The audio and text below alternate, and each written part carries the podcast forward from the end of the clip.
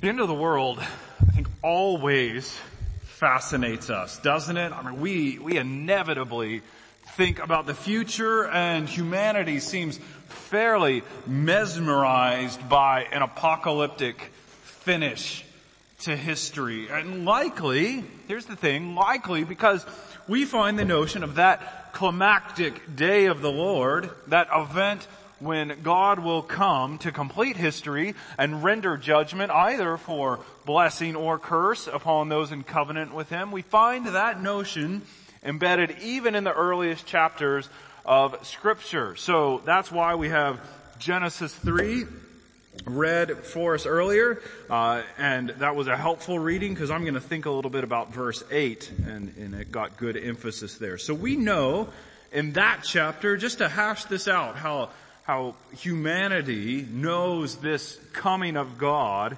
is a, is an event to look forward to. We know Adam was tested not to eat of that tree of knowledge of good and evil, and if Adam had passed that test, he would have been eternally confirmed in righteousness. And then just after Adam sinned though, we find what might seem like this odd little verse in Genesis 3, 8.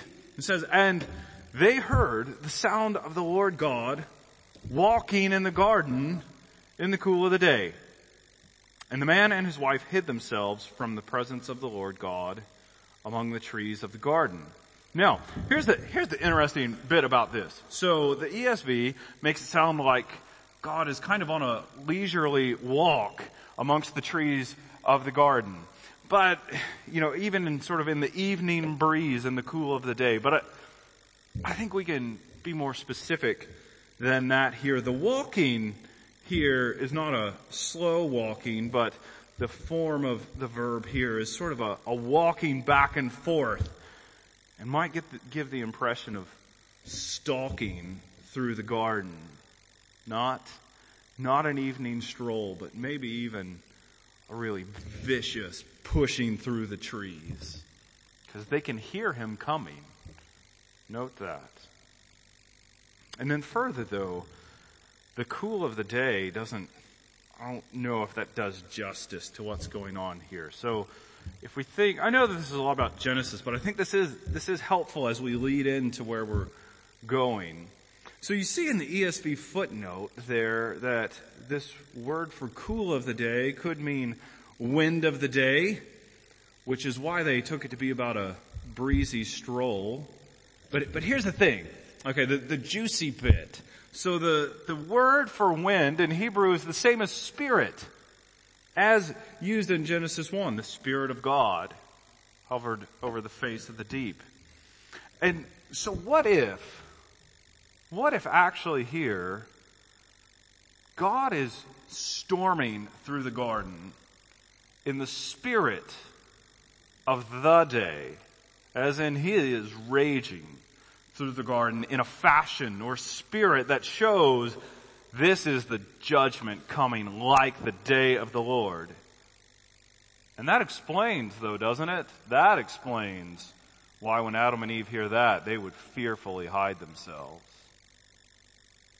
And so all of that is to say that the day of the Lord has been a truth revealed to us even since the times of creation. So this isn't a new thing. This is something that even Adam and Eve knew in the garden.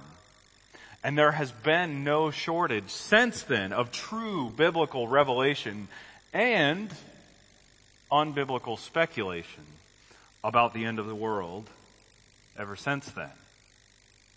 But, so here's the thing, we're in First Thessalonians. Let's get to that. We're working through it, seeing that we've seen that Paul recounted his need to know how the new Thessalonian Christians were enduring in faith. And so Paul wrote this letter to them to be words of hope after he heard back from Timothy that they were doing well.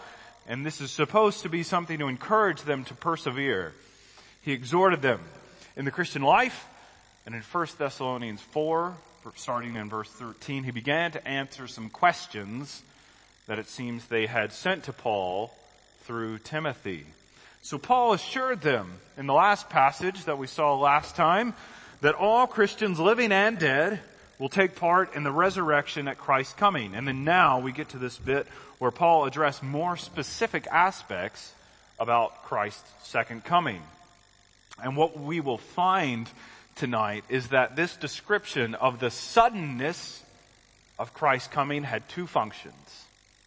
So it was comfort for Christians that our Savior is certainly returning. But it was also a severe warning for unbelievers that there is no time to hesitate about coming to Christ because he may return at literally any moment. So the main point, in light of that, is that because Christ's coming is imminent, could be sudden, anytime, we should all live consciously in light of it. So because Christ's coming is imminent, we should all live consciously in light of it. And we'll think about this in three points. An exhorting point, an evangelistic principle, and an encouraging purpose. So first, let's look at an exhorting point. So in this section, we want to, or I want to, and you will with me, uh, I want to explore Paul's major point for what he wanted the Thessalonians to do since Christ. So in light of the fact that Christ will return suddenly. And to see that, we simply need to take note of this passage's outline. It's not difficult, really. So the section's big payoff is again a pastoral concern. And so just as we saw last time that Paul's exhortation not to doubt that all believers will take part in the resurrection in, in chapter, at the end of chapter four ended with Paul saying, therefore encourage one another with these words. So we also see in this passage that Paul ended by saying, therefore encourage one another and build one another up, just as you are doing. So, we can see that his concern was to ensure that Christians use this information for a pastoral end. Paul wrote this material to reassure and comfort people about Christ's future work for us as his people, namely security about what it means for Christ to return for his people. And we've we've seen though this, haven't we? This, this theme of Christ's return appear multiple times throughout this letter. Paul wove it into his reflections on other topics, specifically to remind the Thessalonian church about how their king will come back in that last day royal visitation. And he will condemn the rebels who have worked against his kingdom and he will bless those who have trusted in him for their rescue.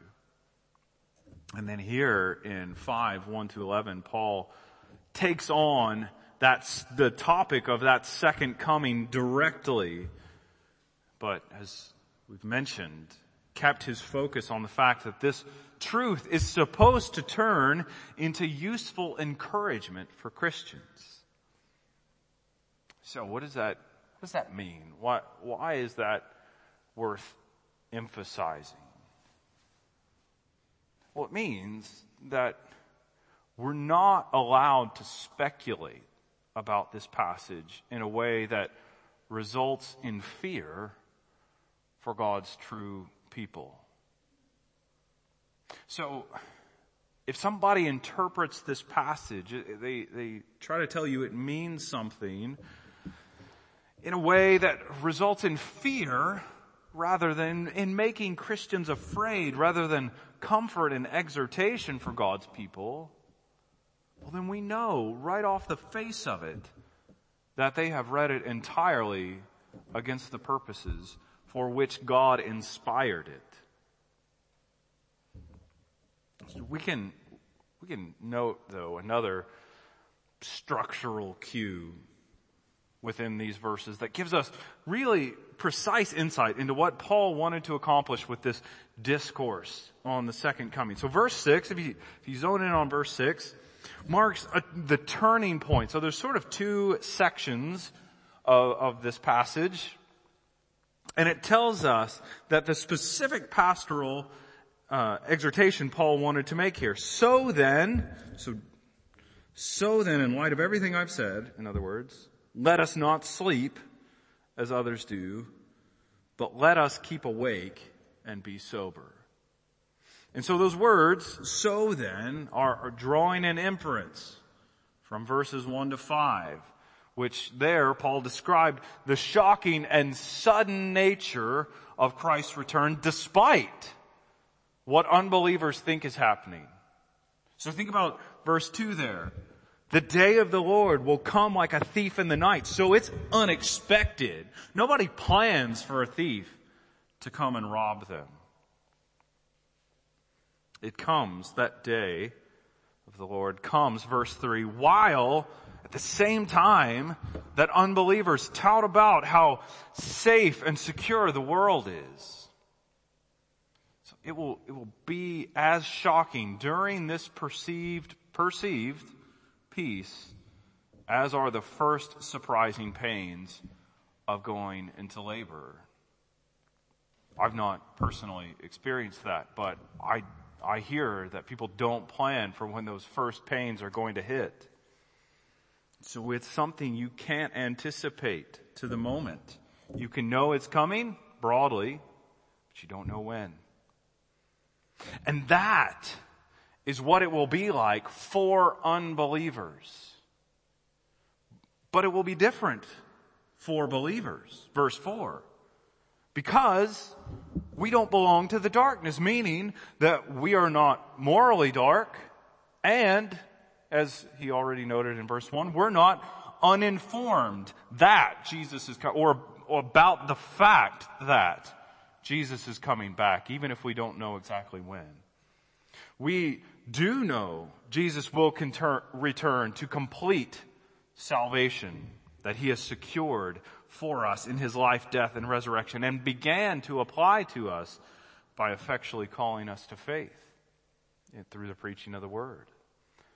And because, because we know, as this passage stresses, that Jesus is coming is imminent and sure to happen, it is a thing that we know with certainty will occur. Because we know that, we must, must verse 6, be alert, morally speaking, that's what that's morally speaking alert, unlike those who oppose Christ and love the darkness. And let us maintain ourselves. I mean, think about this, Christian. This is, this is really the, the thing you've got to keep in mind.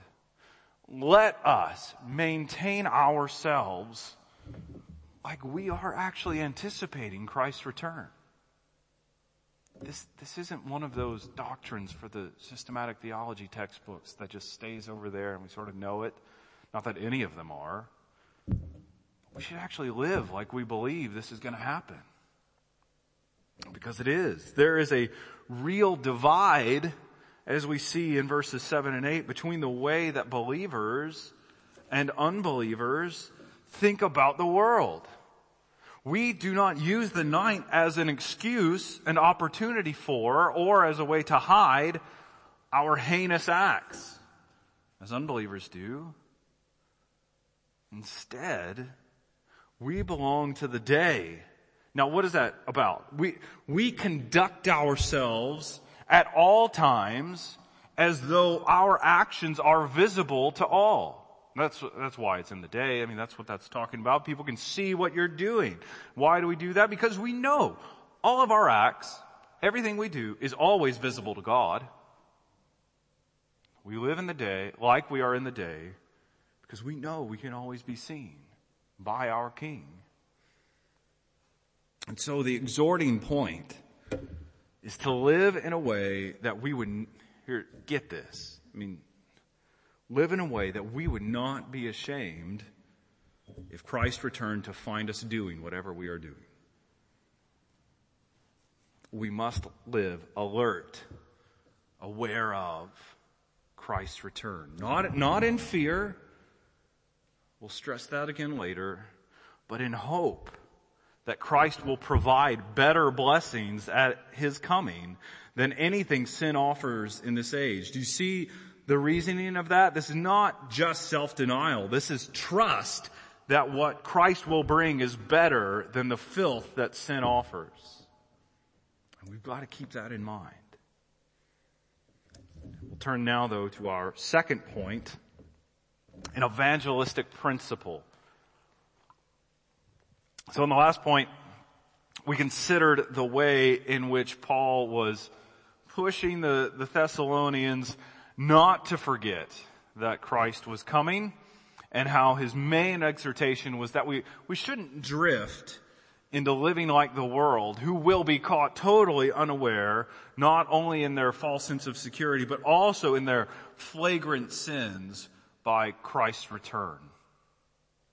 Now, as we think more about this, many have, have taken these verses and they, they've turned them into a warning to frighten Christians by reading it.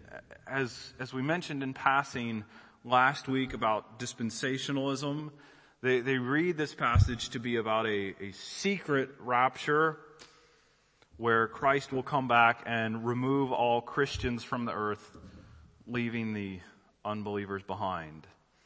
So, so in that view, dispensational view, Christ comes back secretly, d- despite the, the fact that there's trumpets and shouts that resemble military commands and that sort of thing. So Christ comes back secretly to snatch Christians up in this rapture, which will be followed by seven years of tribulation on earth, during which others have the opportunity to come to Christ somehow, despite the fact that there won't be any Christians left to preach the gospel, um, and no one can believe unless they hear which seems to be problematic. And then after these seven years though, this view says that Christ's visible second coming, in contrast to the secret one, will occur even, even though that's really sort of the third coming. Um, so in America, to, to, give you a little bit why this actually matters, um, to me at least, in America, we, we see these campaigns aimed at Christians, trying to get us to, to buy things like, like buckets of uh, imperishable foods where you just sort of take the powder and you mix it up with water and you get lasagna. Um, I'm not kidding. Uh, and we're supposed to store these in, in bunkers in preparation for the end of the world. Since you know Christ is coming, but here's, here's the bit that is relevant, really relevant here. We know Christ is coming, but you can't really know if you're Christian enough to be snatched up in the rapture. Which of course leaves us all terrified. And if all that sounds a little bizarre from what we've seen so far in this passage, then I mean, rest assured for whatever it's worth, it seems a bit bizarre to me as well. Because a plain natural reading of this text that considers how it comes directly after Paul's description of the essentially simultaneous resurrection of dead and living believers at Christ's coming at the end of chapter 4 indicates that the coming here in chapter 5 is the same coming where the resurrection takes place. So our, our verses that we read here from chapter 4 explained what Christ. So here's the, here's the distinction. Chapter 4 at the end explained what Christ will do at his coming. And this beginning of chapter 5 described the sudden and unexpected nature of that coming.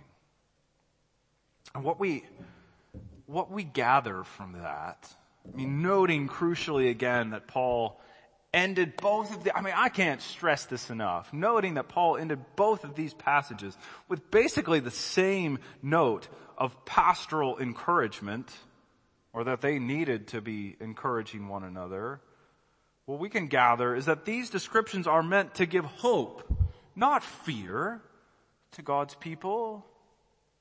And so there's, this is not about how you need to store food for the end of the world. This is about, in contrast to that, this is about how full of hope you should be because your Redeemer, your rescuer and Savior might come to complete your rescue literally at any moment.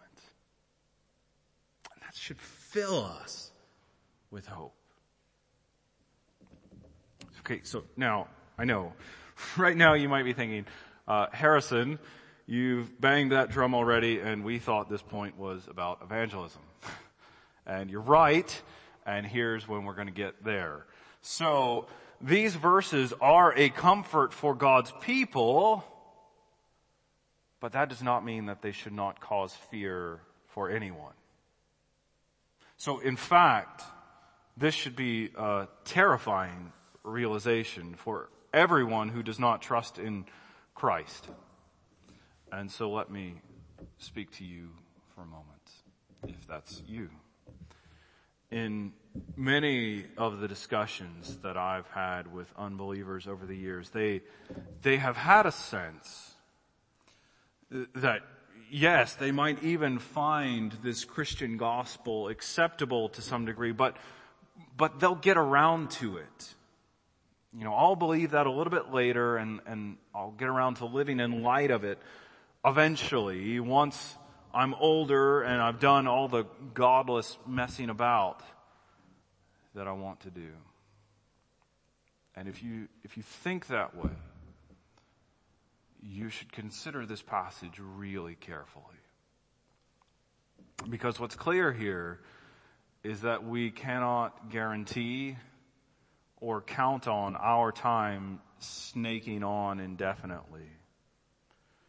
And inasmuch as this passage emphasizes the suddenness of Christ's return, it puts its textual finger right on an important evangelistic point.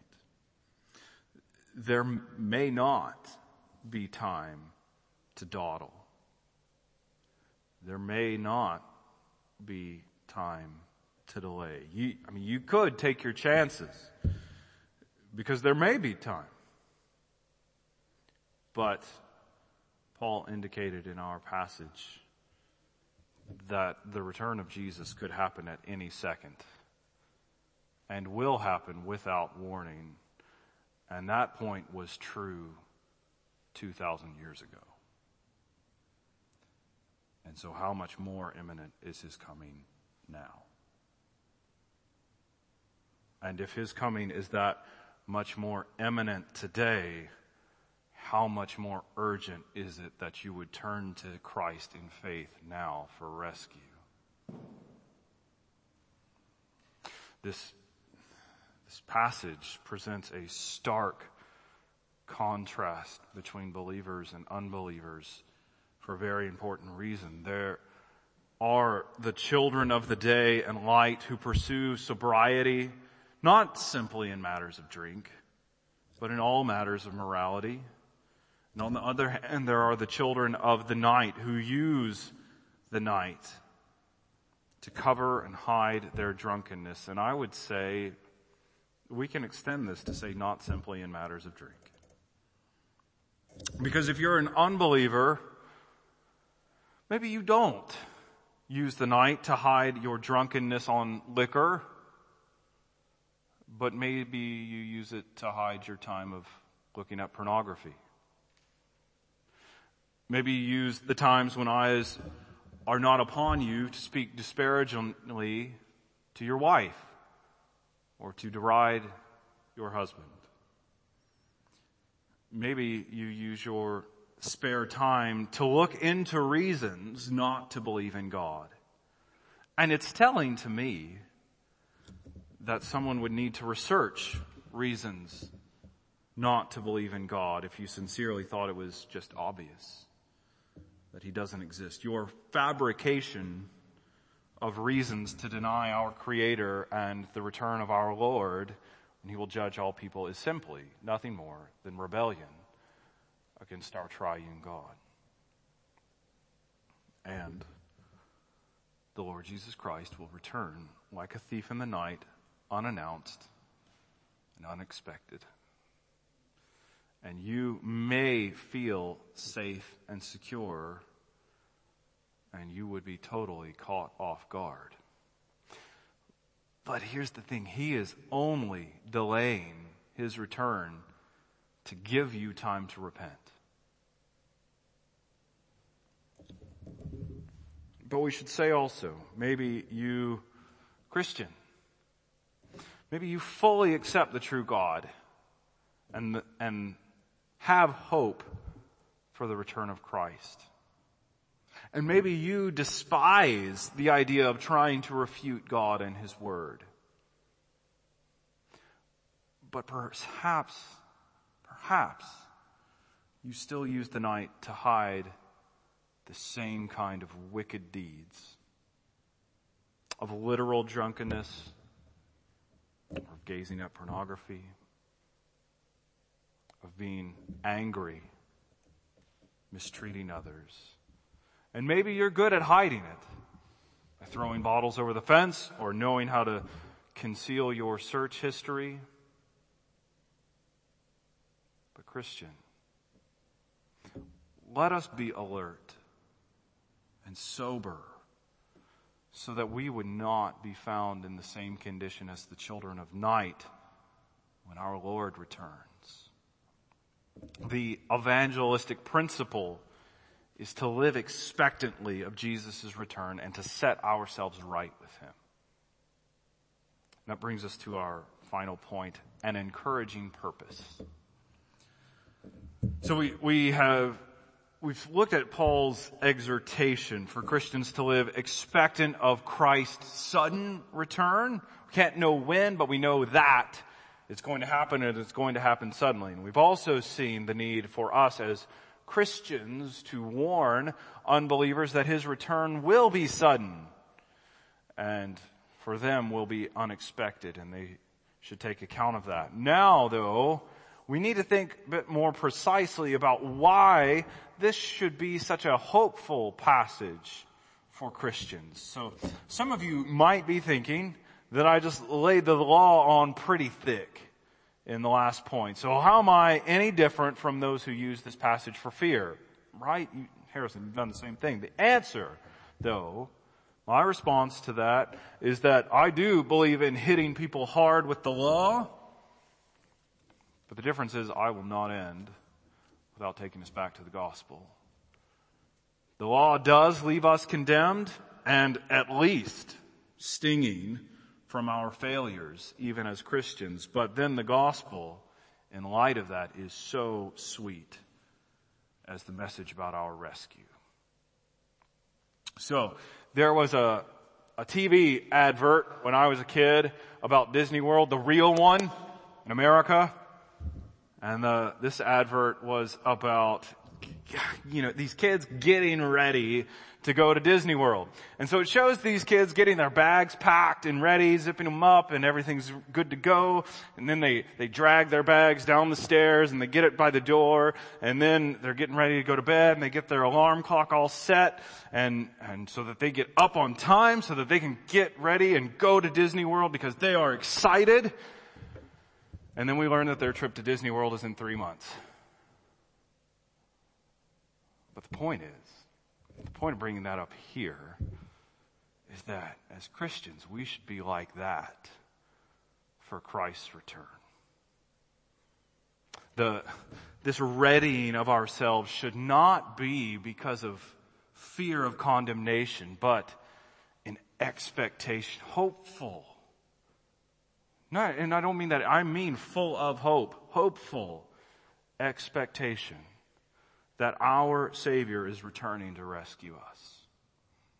We are not perfect, but we do have a perfect Savior who can rescue us even though we continue to sin each and every day.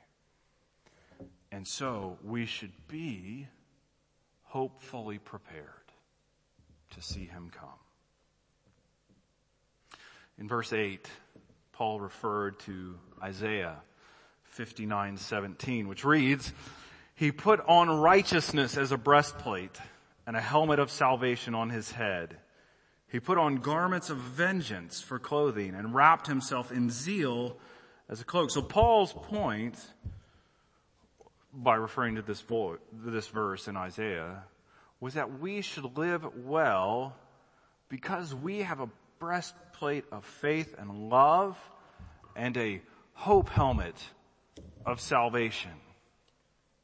It's our faith and love for the Lord Jesus Christ that will protect us both from the temptations of the devil that entice us to act like children of the night and will protect us from the fires of judgment at the last day. As, as God vents his wrath upon rebellious humanity, Christ will gather us beneath his wings. He will gather those who have had faith in him and he will remind the Father that he died on the cross so that we would experience none of his wrath. We, and we see that, don't we, in verses 9 and 10? 1 Thessalonians 5. For God has destined us, not destined us for wrath, but to obtain salvation through our Lord Jesus Christ, who died for us, so that whether we are awake or asleep, we might live with him. We know as Christians that we will not see God's wrath on that day because those who trust in Christ, we read here, have been predestined to a different eternity than God's wrath. We have been predestined to an eternity of blessing and life, which, in which, quote, we might live with Him. The big pastoral payoff there. The purpose He's writing this so that we might live with Him. We will get there to that eternity of salvation because Jesus lived, died, and was raised for us to seat us with him in the heavenly places. And we cannot forget this message of the Son of God who walked the earth to earn heaven for you and died on the cross to wash away every sin you would commit. So Christians, keep that, as we keep that in the forefront of our mind, therefore encourage one another with it and build one another up. Let's pray.